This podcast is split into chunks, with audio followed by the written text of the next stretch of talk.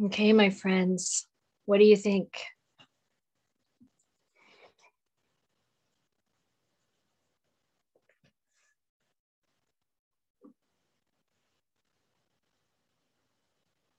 I know it's kind of a rapid shift. Does this mean you're opening the floor to sharing? That's right, Matt. You go for it. I would love to. Um, thank you, Ayya, so much for uh, a wonderful topic. And um, as always, I'm, I just have to say that it's so beautifully outlined in a way that makes the Dhamma so relevant um, to you know our, our daily lives. uh, this had a lot of resonance with me, a lot. Many years ago, uh, I began a process with great intention of unpacking this Dhamma package. And for quite a long time, uh, it was not particularly productive. And um, I was unschooled in any kind of a, a, a real process. And, um, and, and given my own um, upbringing, let's say both culturally and religiously, and, and with that conditioning, uh, it was not only unproductive, it might have been a little bit destructive because my experience was um, to begin to unpack that package and look at um, those proclivities, the thoughts, words, deeds, behaviors that um, just intuitively felt wrong simply led to self condemnation. Mm-hmm. Um, and so it only reinforced some negative self uh, perceptions. And um, and then I'll fast forward to keep this brief. About seven, eight years ago, I encountered the Dhamma. Um, first drawn to it through messages of you know metta and karuna from talks I'd begun listening to, and I thought, what is this? You know, and then I explored further and, and discovered uh, this practice and these teachings. And one of the, so I want to share two specific things. One is um, one of the more profound and instrumental uh, discoveries for me was this notion of skillful versus unskillful behaviors or wholesome versus unwholesome behaviors. That was a huge turning point for me. Um, and, and it is to this day because it helped me to um, kind of neutralize and, and take the, the moralization that I had been conditioned to out of that equation and it allowed me to to look at these things um, with greater clarity for what they are. Um, perhaps to some extent, I think to not be so personally personally identified with them as the self, um, and to be able to work with them in a more skillful manner.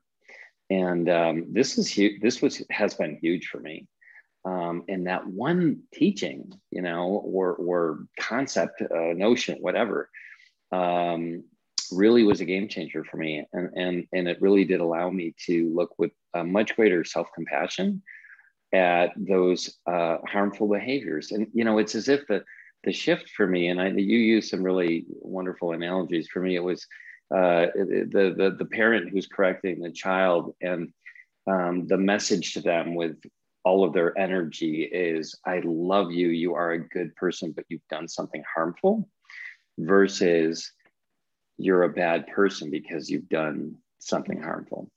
And that's really the shift that i've had to make and it's a long process. I mean for me it has been um, and it continues um, but that's uh, been my experience. And once i could do that and take that person which is also the, the teaching on anatta for sure uh, has really been hugely instrumental in, in my working with this. Um, and that's really all I want to share. But what a what a and a beautifully eloquently outlined. Uh, thank you. I, I, really identified with everything you shared, and the meditation. Thank you, Matt.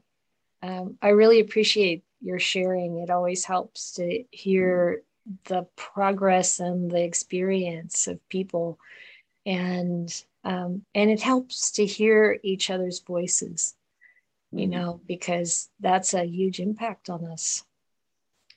Another person's voice. So thank you. That's great.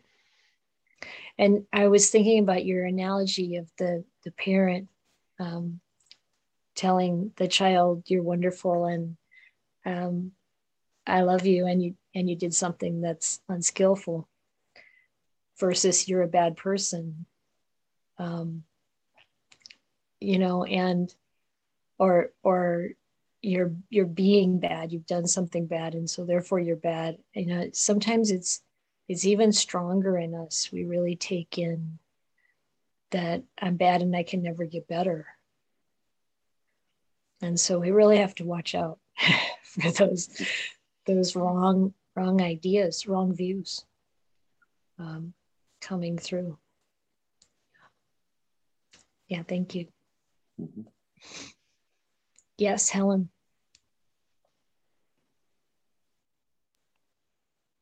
Um, yeah, thank you, Ayya, so much for the, the focus on confidence and the unpacking of what we bring. And um, this is going back into um, more things that I experience as, as a, uh, a legally blind person. Um, where I'm not so skillful in dealing with the public um, and, seeking um, any, any instruction or reflection that you might have.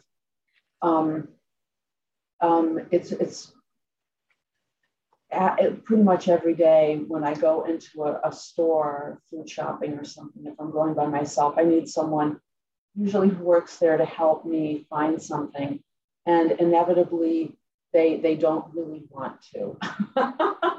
And um, they degrade me or say it's right over there. Just and I, i'll have my cane out sometimes or i'll just say i'm legally blind. I can't see. I need help finding it. I need you to take me to it and i need you to show me exactly where it is and each step of the way they don't want to and they mm. fuss and they fight me and we get to the place in the aisle where it is and then they'll just point it, say it's right there. I'm sure you can see it. It's right there. And I began, I begin being heightened. So I, I, I, I, I approach these encounters yeah. open and expecting actually goodwill and constantly encounter pretty regularly, like 90% of the time, not goodwill. And you're talking about trying to recognize other people's packages and their stains, but I have a really hard time staying focused. And with each step of the way, I think it's going to get better going down the aisle. Okay, now it's going to be okay. It's not okay. It's over and over again. And it's just like, um, how I, I wonder within myself those moments when someone is trying to attack me or assault me as a, as a woman with a white cane, those are quick, they're over fast, these are extended, slow pulling the bandage off of me by somebody else who just wants to hurt me, have power over me, refuse to help me. This is very common. To not, I hear it from blind people all the time, or legally blind people, blind people, that there's an opportunity for people to refuse help, to be degrading, to be yeah. insulting. um, so staying even through these extended um, interactions and encounters with other people's stains or um, their packages. Mm-hmm. And, and then what often happens is I then begin towards the end of this situation, these situations, I begin to really heighten. I start to grow a tail and I make it worse. And and I'm saying, you're not helping me. I, you know, I just, I, I become heightened. So um, mm-hmm. any, any virtue thought. Okay, sure. I mean, first of all, I really appreciate the the fact that you're asking, the fact that you're thinking about like how can I make this better, um, and and just the challenge of the conditions is, is really, really tough. So I have a couple of questions. Are you, do you ever encounter otherwise where you're, you go into a place and you ask for help and they're like, sure, let me show you this. Sometimes. Sometimes. Great. Great. Yeah. yeah. And it's and that's what I expect. So I don't mm-hmm. go in there armed for a fight. I go in there expecting goodwill and kindness. Right. Um, so when I encounter it, it's kind of like, oh, this is so nice. Yeah. You know, and then I tell the supervisor, this person was so kind. and so helpful. Yeah. Yeah. Is there when when a person starts to show um, resistance is it possible to just this is just an idea. Is it possible to and maybe you already do it um, say something to help them know that you recognize like how busy they must be or how stressed they might be. Um, you know kind of like you know they the first sign of the i don't want to help you is like i know this you know like kind of saying something like i know this is this is challenging. I know you're busy. Um, you know something that helps because this can change the time sometimes um, that they are seen um, and heard. Um, that might that might be useful that might help sometimes. And i think it also helps us because when we look at like what the other person might be experiencing it helps us maintain more equanimity i think because we're not we're not um, rooted in oh well i need this even though you do need it. You know it kind of changes the energy. Yeah. Um, may i respond to your your wondering about that the approach. Um, um, I, I have said that often. I know you're very busy. Um, you might not know the store that well, that kind of thing. But the, the thing is that it's it's not the experience that they're too busy. It's mm. that it's an opportunity for them. They're they're angry. They just like the people who mm. tell me to walk into traffic when they know that I'll get hit by a car. They want to make a meal of somebody. Oh. Really encountering their um, yeah. feeling like they need to do something to hurt somebody because they believe they'll feel better. And if I were to say to them, look, I know you're trying to hurt me because you believe you have a delusion that you'll feel better by doing it. I can't really do that. no, that doesn't sound like it's going to work. um, yeah. So I have to have and in the I know you're busy. On rare occasions, somebody is busy, but most of the time they're just sort of standing around and they're like, mm-hmm. "Wow, I get to hurt somebody." Um, and again, I don't, I don't take it personally because when I'm in blindness groups, uh, you know, we talk about this all the time that somebody just has an opportunity, and so I, I need another way, and maybe it's just waiting as I'm thinking out, you know, just sort of waiting and nodding and looking at the person and giving them a chance to, which I've never done before, I, I can try it, giving them a chance to sort of look at me and calm down and know that I'm being calm. Yeah. Um, like meet them with total calm and regard mm-hmm. and warmth of spirit. I don't bring warmth of spirit at some point. Mm-hmm. I bring um, anger rises and yeah.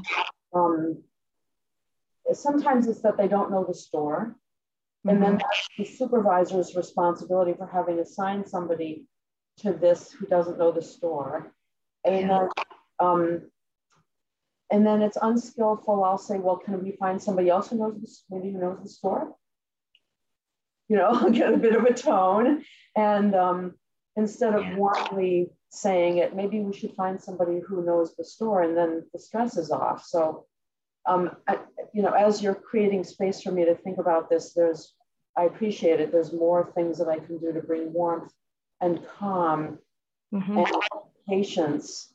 Mm-hmm. Um, but there is this tale of, as you've noted, and this can be spoken to, of as opposed to when I encounter somebody who's attempting to assault me or wants to kill me, I don't ever in those situations wish that it were different. I'm not sitting there and saying, or standing there and thinking, I wish this were different. But I do in these cases that drag on. Mm. So I can be attentive to that tale of kind of like, oh, I'm noticing that I wish this were different. Yeah. Yeah. Yeah. I like I like where you're going with this. And even when it feels like this person should know the store and they don't. Um, maybe when you say like is there someone who um, knows that area of the store not implying that they don't know enough or don't know anything you, know? you, idiot why are you working here why don't you learn the store uh, yeah finding yeah. a way for people to have a way to hold their own dignity. Mm-hmm. Yeah. Um, yeah. I mean, because most of the time those reactions are unexamined in in people. You know, they're not they're not maybe they're not even thinking, oh, I get to make a meal of this person. It's all just like a bundle of reactions, probably, you know, and yeah, it's, it's really challenging. And sometimes it really is that they will they'll be standing in front of something, they'll say, We don't carry that. Nope, we don't have that. And I'll yeah. be like, I do, I know you do. So this happens I know you do. This goes back to, I know you do. It's somewhere around here. I can't see it. Nope, we don't have that here.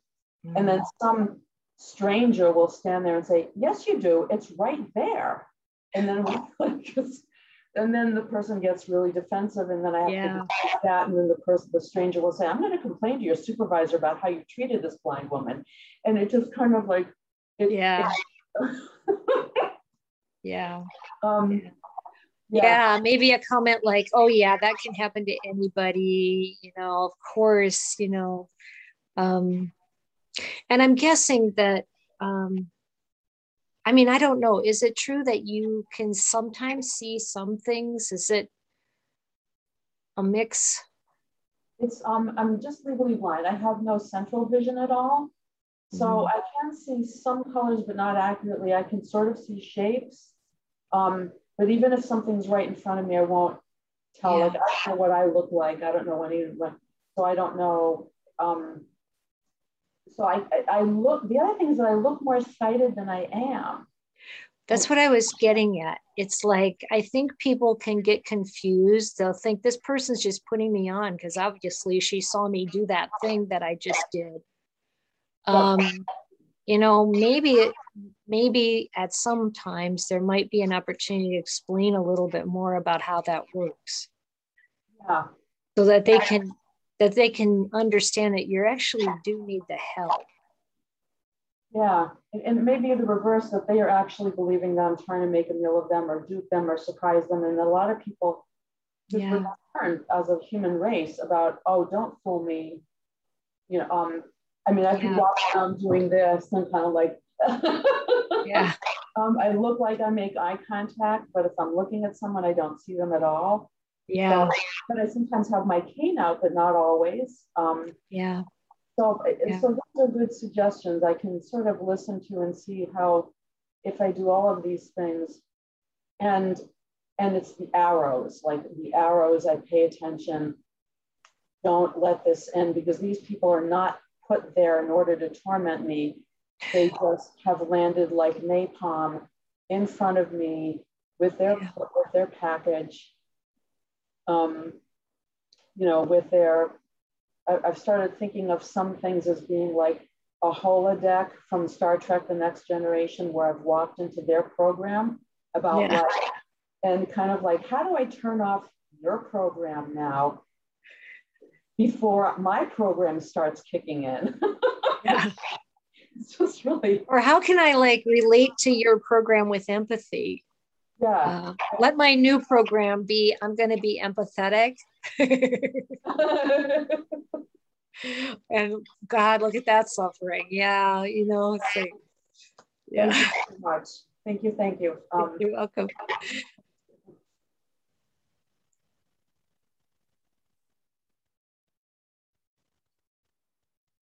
Yes, Jules.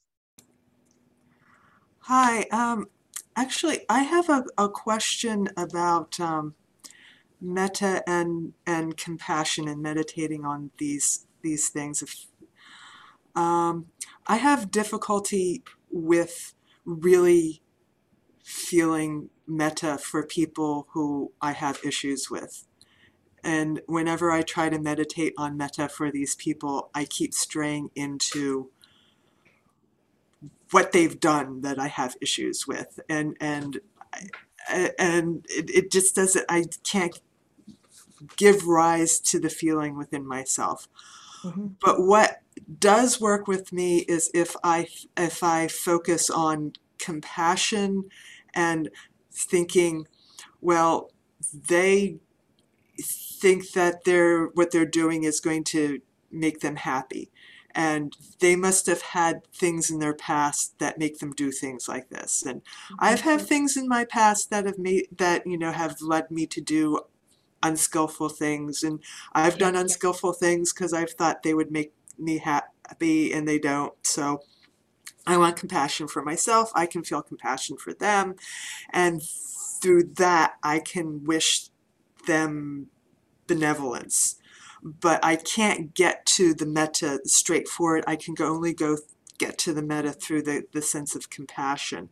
And I, I, I feel like the way that Brahma Viharas are um, presented, it's like you should be able to do like each of them separately. Or do you but intellectually it seems like they're more melded together. I, I mean my sense of it it's really melded together. You can't really feel one without other ones. Mm-hmm. yeah i i can validate that. Um, and i really think throughout the teachings as we read read them in the suttas and all of that you know we want to learn what that means. But then when we take it into experience it's not going to be just like it's in the books. And that's okay. Um, you know i i think what you're finding is fine you know do what works do what brings more more compassion more brahma vihara into the mind. And then when the story starts to intrude see what you want to do with it you know with mindfulness. Maybe you kind of step back from the story and observe you know this is this is just the story. You know this is what happened but that's not what's really important. And one of the ways to work with that aspect of it is through some kind of either somatic experiencing or something like feeding your demons where your the story part just gets like one phrase or one line. You know when that happened this is what feeling came up and then notice that feeling in the body and be with it in the body. Because it's pointing at a misunderstanding in our own mind that makes that experience somehow important. And it has to do with a sense of self and maybe a sense of safety and all the other things that come in our package when we become living beings right? And so it's like recognizing that and because it's it's the story repeating the story that makes us sad angry um, you know upset um, increases our sense of fear or worry or you know there's all kinds of problems with it and then at the same time, we need to remember that this person is capable of this and make wise decisions about how much to associate with them uh, based on that. You know, it's like I, I, bring up this often, Ajahn Chah talking about knowing the animals in the forest. You don't treat the tiger the way you would treat the bunny rabbit. They're different. and you need to kind of know what you're dealing with. Um, so there's always this interplay between the conventional self and the the non-self, the the transcendent, the the um, the unworldly, the higher mind.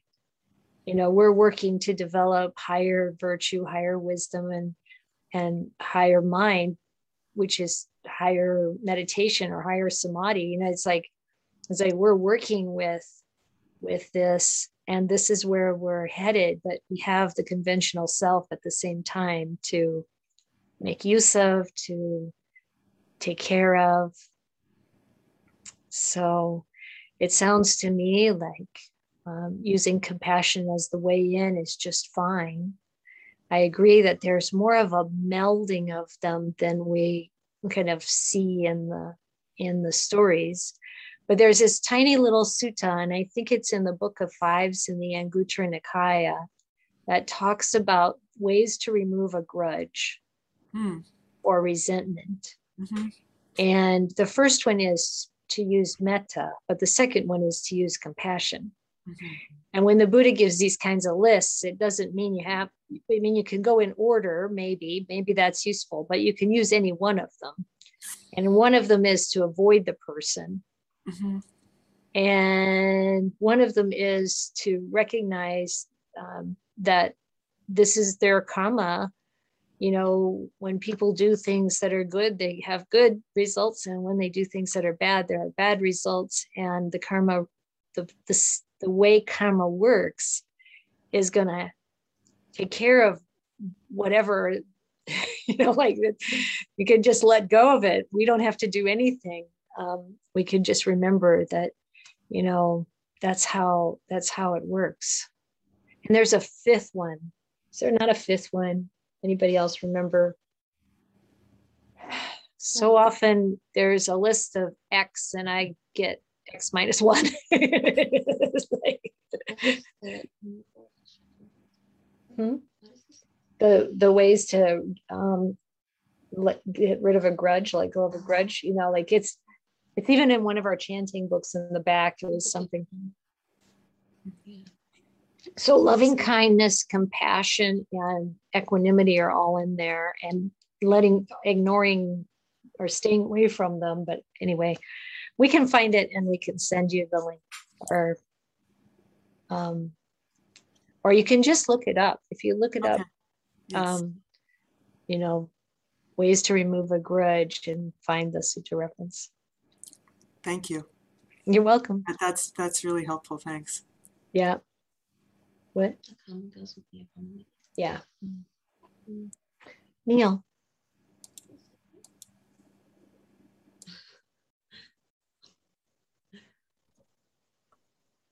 Yes. Hi. Yeah. It's so interesting that Jules's question. Forrest um, just posted it in the chat. Sorry, Neil. Sure. Okay. Um, thank you, Forrest. Her question is so related to a question that came up for me. But first, I want to say um, thank you so much for your talk at the beginning. The whole the package thing was really, really helpful. Um, I, you know, while you were leading, guiding the meditation through the Brahma Viharas, I suddenly had a realization that a reason why I have always I have often resisted metta practice as a practice is because I think I'm kind of vague on what the difference is between metta and compassion. Mm-hmm. Um, and then, based on what you were just saying for Jules's question, I think I have a sense similarly that compassion is, I don't want to say passive, but it's more internal. And it seems to me you need to develop that before you can then reach out with the more active, loving kindness. Mm-hmm. Um, and I'm not sure if you would agree with that, but um, I mean, loving kindness just sort of feels, I, I, realize it feels kind of vague to me. I mean, what is the difference between, can you talk a little bit about what the, the mm-hmm. specific differences are between loving kindness and compassion? Yeah. I mean, I think that they are very related. In fact, I think loving kindness really provides the substrate for all of the Brahma Viharas. And I think that's probably why the Buddha emphasized it so much. And then each time would say, and then there's also co- compassion and appreciative joy and equanimity, you know, kind of like, you know, recognizing that there is this love, um, this love for ourselves, this love for others, that as we erase our defilements becomes more and more expanded and full and pure. And that it, it is it is very much related to compassion because the compassion is for the suffering, for wherever, whatever living being would be suffering. And it's understandable that that is so tangible, that is so directly experienceable, you know, like our own suffering and the suffering of others. And that might be the way that our heart actually gets touched because of that suffering. And in fact, suffering is that's the key to our awakening to recognize their suffering to to get that first noble truth you know there's suffering here. Suffering is afoot you know like we can put the sign on the door suffering in progress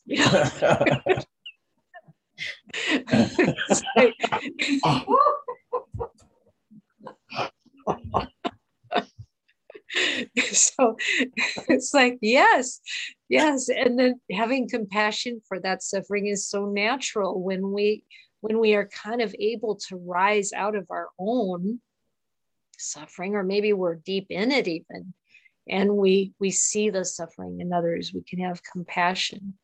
So of course it's it's not so it's it's not disconnected from the love. It's just that the love also can come without suffering being there. I mean, life is not all suffering. That isn't exactly what the Buddha said.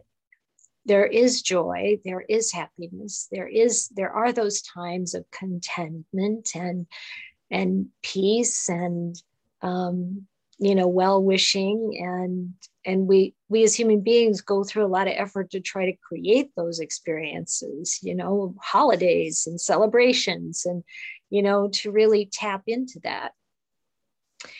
And and there are times of great gratitude and it's like loving kindness is present with all of that. It's not just there when suffering's there but compassion is there for when suffering is there when we're when we're tuned in to that aspect and so i think that it feels vague when we're trying to generate it on the cushion um, and then when we're really out in in in the world you might say when we're experiencing what's happening compassion might be what comes to the fore first. And that's okay. But, you know, the loving kindness too is really, it's really palpable. And and this is one of the reasons it for me it feels very much like piti so that joy that comes that unworldly pleasant feeling that arises when we become calm um, metta feels a lot like that to me. And I, I think that also is related.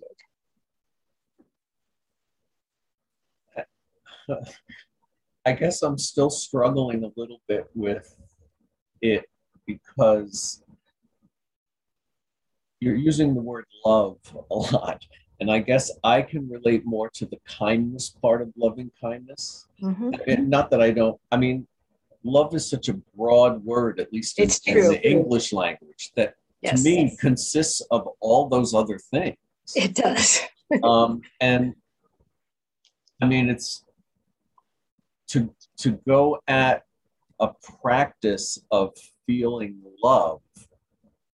I mean, how do you do that? I mean, I, I know there are, you know, the, there's, you know, the traditional or, or certainly um, commentarial way to go through, you know, I love, Yeah. you know, you, Right.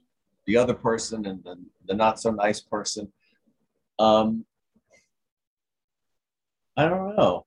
I, I'm still, because, you know, then you, when you, then when you said it feels like pity, I'm thinking, well, to me, that's kind of sympathetic joy. I mean, what, what is the difference? yeah, I don't want to belabor it. You gave me a little no, bit of, but this you gave is me great. a little bit of a sense of it, but I'm still not sure. Yeah. Okay. So, first of all, I want to say that I, as I was using the word love, I was thinking, can I get away with this right now? Because hmm. most of the time I've, I mention that I don't like the translation of metta as love because of exactly what you said. We have so many definitions or impressions or and it's got all kinds of stuff in it that may not even be that wholesome. So, so you know, Right. so usually I, you know, I really um, disagree with using that as the translation for metta However, my my split second judgment about using it here was I think I can get away with it with these people. Because they know I'm not talking about, you know, those other things. But it's a good point to make clear, as you're saying, that when I when my experience and my understanding of metta of course is that there is kindness there. There's it's kindness but it's this unconditional love that's not wanting anything from anyone it's it's a no strings attached love that doesn't come because you're a nice person or you're like this or you're like that or that's you know it's just there. The heart is full of it. And it's an it's really an unworldly thing like people have said to me you know like unconditional love is an impossibility. No it's an impossibility in the material physical world yes it's it's it's not it doesn't come from that. It comes from something um, beyond that. And i think i think i wouldn't worry even a fraction of a second about whether you can put the label that's correct on a divine abiding experience who cares? It's like it's going to be a mix. And and it's all good you know and we're really just talking about different facets of the same thing. But what's in there? It's it's this boundless heart of all of these like joy compassion equanimity and loving kindness or loving friendliness or but it's it's not an i don't think it's enough to just say goodwill because metta really goes beyond that it's a boundless unconditional quality and yet you want to make it the first step in the practice. you got to start with this boundless quality. that's right just jettison right into the I think for me personally, I'm going to put it at the end. I'm going to wait till I get to equanimity before I can concentrate on boundless love. But no, I, I, I get what you're saying. plenty fair enough. And I think the Buddha gave um, so many methods because we do need to come come to things from different places. And it's like, you know, it's wholesome and it's working. Do that. It's it's a tapestry. It's it's a it's it's a collection. You know, pull one string, you're gonna get the whole thing. It's okay. And it's okay to for the labels not to fit. In thailand these arahants all the time are saying it's not like it's in the books. That's just in the books. Don't get caught up in what's in the books. You know and that's because the experience is the real deal and so you know just keep going. Thank you. Paula? Um, I wanted to, um, hello, Ayya. Thank you for your teachings. I wanted to um, talk a little bit about um, an experience I had that kind of ties in with everything, but not, I mean, everything ties in with everything, but I was with some friends and um, there was some, I guess you would, you, you could call it gossip, but it was also these people talking about what had happened in another situation. I wasn't there with a particular person whose behavior was offensive. Mm-hmm. Um, and uh, I was not there when this happened, so I can't really speak to how I would have felt if I was there. He said something that was inappropriate, and this behavior was inappropriate, and it's in it's in a tight kind of club that I belong with, and um, my reaction at the time, because I was still kind of raw from your teachings Wednesday, is that, oh, wow, I had a little bit of compassion for this person because they obviously were suffering. Mm. And it was what they said um, and their actions obviously uh, were um, consistent with them having issues in their life mm-hmm. and not yeah. being um, able to uh, react, you know, interact well. Mm-hmm. And so then I was sort of confused as to what to do in the situation when these people were talking because I could stay quiet and not contribute and not say anything, you know, mm-hmm. mm-hmm. right speech or just say stay quiet. But I I instead chose to say, well, he must have some issues going on. What can we do? Mm. Um, and there was a mix of reactions. there was some people saying, well, you weren't there. You don't know what that was like to be in this situation, and other people.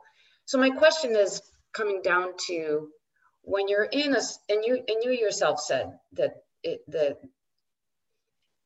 when you're in community, that's when these things come up so this is my community at mm-hmm. least right now and and my question then is when when there is some kind of speech going on that you recognize as being possibly not um, wholesome mm-hmm. um, where people are putting a person down and saying this person has a big ego like what what what should your reaction be? Can you talk to that? Well of course the first thing i have to do is give the di- disclaimer. It depends. Okay. And there's probably no right answer really mm. you know because and and one of the things to make sure that we don't do is after people have not agreed with us or liked what we said, to take that as the basis for our judgment of our own react of our of what we had done. So let me make that clearer. Like you said, he must have some issues going on. What can we do to support him? Something like that. Um, I don't know how you feel about that after the various reactions that people had, but from the sound of it, that was a perfectly reasonable and compassionate thing to say. Sometimes we re-evaluate what we've done based on the response. Like I felt quite unhappy with the things I've said because it the people didn't react in a positive way but that's not the right thing to use for our valuation. Um, the right thing to use is was this a kind, compassionate thing to say? And it's never going to be possible to include all of the aspects for the right balance I mean, you could say, yeah, that was really unskillful of him. And he must have issues going on, you know, something like that. But even even if we don't happen to in one gulp uh, be able to, you know, like put all of the the, the balance out there the fact is you you brought something into the concept conversation that could help people reflect. And you never know when they're going to really make progress with that based on what you said. Even if they're completely opposed to it in the moment it might have some beneficial effect later so it sounds to me like you're close enough to these people that it is good to say something. And it is good to broaden the perspective if we can to include the empathy for the person who's who's being um, kind of distanced or um, ridiculed because it's true. It's never all black and white. It's not all one way. I mean the buddha was great about saying okay if a person is doing this and this and this and you know the first thing is wholesome and the other two are unwholesome then he can be be praised for the first one and blamed for the other two. You know there's always a mix almost always a mix you know and that's the nature of this world the dark and the light and so there's you know like i've heard people reflect on working with people who've done really terrible things. And they say when you look deeper into it, you unpack that package even further, then you see like what's happened behind it, the trauma that's there and the the the challenges that are there. And it doesn't make what they're doing okay. It just means that there's more to see and more to look into. So it's hard to know what the right thing is to say at the right time. We just try. And timing matters. Um, so, you know, and and the Buddha said himself that even the Buddha will say what's true. Um, it's going to have a beneficial purpose, and it's it's going to be um, said at the right time but if the person likes it or not, that's not the criteria that you base um, your evaluation of what you set on, because sometimes they're not going to like it. It's mm. still true, it still has a good purpose, and it was set at a proper time. Yeah, because I have a big mouth and I just can't sit aside when I when I recognize that there's some unskillful discussion going on. Yeah, uh, you got to look at yourself to know whether the the the big big mouth is really about like I have to make sure I'm mm. seen or I'm like you know like whatever if there's some ego behind it and right and and sift that away and just look at like is this beneficial or potentially beneficial because um, I, I feel like there's a lot of times when I'm in discussion with people and I'm like, wow, they're, it's not only just this. You could say, you know, this is an example of, mm-hmm. of many times when we're yeah. in community with people and you see that their way of looking things is totally different than you and you just don't know what to say. Yeah. like people will will like compliment you for you know maybe what you're wearing or what you're how you're looking or you know it's just like i i don't want to go there. That's not yeah. something that i want to discuss but then you don't know quite what to say. Yeah. Uh, it yeah. happens all the time. Yeah. Uh, yeah this is one of the challenges because you know when i first encountered the dhamma and maybe you all have had this experience too it was a big it was a paradigm shift mm you're looking at the world differently. I had to listen to Ajahn Sumedho's talks over and over again, same talk. I mean, you know, because I had to like get my, I had to wrap my head around this. And, you know, when you're talking about, well, I don't want to be complimented on what I'm wearing or how I'm looking. And it's, it's like, yeah, okay. But that's that's the way people are taught to be polite in the world, to try to give each other some kind of encouragement or support or acceptance or some, you know, what are they really saying? Do they really care what your clothes look like? Maybe they do, but probably not. It's more about connecting, maybe. You know, there you can look a little deeper. But when it comes to something like um, righteous anger or uh, you know some kind of um, hatred of other people or discrimination or you know like all kind there's all kinds of really unwholesome things mm. views that people have that they think are completely correct it's okay to go to war and kill all kinds of people because you know we're the ones who have the right idea like, mm. no you know then we feel like okay that's important that's important to, to, to take a stand and silence is a is a kind of um, you know kind of going along with it. That's the sign. And we don't want to do that. So at least we can say i don't agree with that. Or i don't believe that. We don't have to get too much deeper into that unless they're interested. But at least you've put a stake in the ground. And then we always have to be looking for the ego appropriating uh, what we're what we're doing, what we're thinking, what we're saying, because it always wants to get in there, make a self out of something. so we want to try to keep that reined in. I'm not saying that to you because I think you've got that that I'm not, this is just a general thing. No, no, I, I understand. I agree. And I, and I thank you very much for your answer. Thank you. You're welcome. I get it. We have two minutes. Karen, do you still want to say something or did you just think the time was gone? No, I was just having a hard time articulating my question. So I thought I would save it for another day. Okay. totally fine.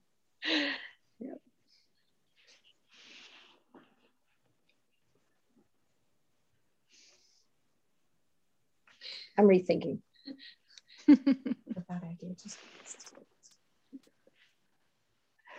um, we've been thinking about reducing the amount of time for this session to an hour and a half. But today we used it really well. Okay, there's one thumbs up. What do you think? An hour and a half is okay? Um, okay, so several people are yeah, yeah, yeah. Okay. Should we just start at nine nine to ten thirty? I, I think we'll just stick, keep it at nine. Or would you rather start at 9:30? No, nine o'clock. Okay, we'll keep it at nine because then you know people might show up at that time. Thank you for listening. To learn how you can support the teachers and Dharma Seed, please visit dharmaseed.org slash donate.